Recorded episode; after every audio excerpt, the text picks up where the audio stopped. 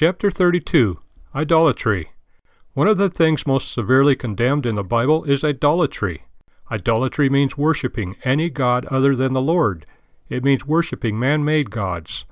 Every false god is something created by man, either by his hands or by his mind, whereas the living God is beyond man's ability to conceive or to represent. When man tries to live his own life in independence from God, he is guilty of idolatry. He has made himself his own god. Man's original and basic sin is to be his own god, knowing or determining for himself what constitutes good and evil. Genesis 3:5. This is why St. Paul sees conversion as a turning to God from idols. 1 Thessalonians 1:9.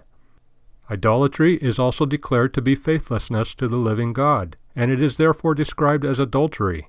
Those who serve anyone other than God, the Lord, are declared over and over again to be guilty of whoredom. Idolatry thus, from the biblical point of view, is not merely an ancient practice, but a present fact. Every man who lives for himself, and who lives by his own word rather than the word of God, is an idolater. He has made himself his own god, and his own word, or the word of the mob, is his scripture. This is man's great sin, and all other sins spring from this one. Hence the first and key commandment of the 10 is, "Thou shalt have no other gods before me." Exodus 20:3. To cleanse our lives and our homes of idols means above all else to dethrone ourselves. It is not our will, but the Lord's which must be done.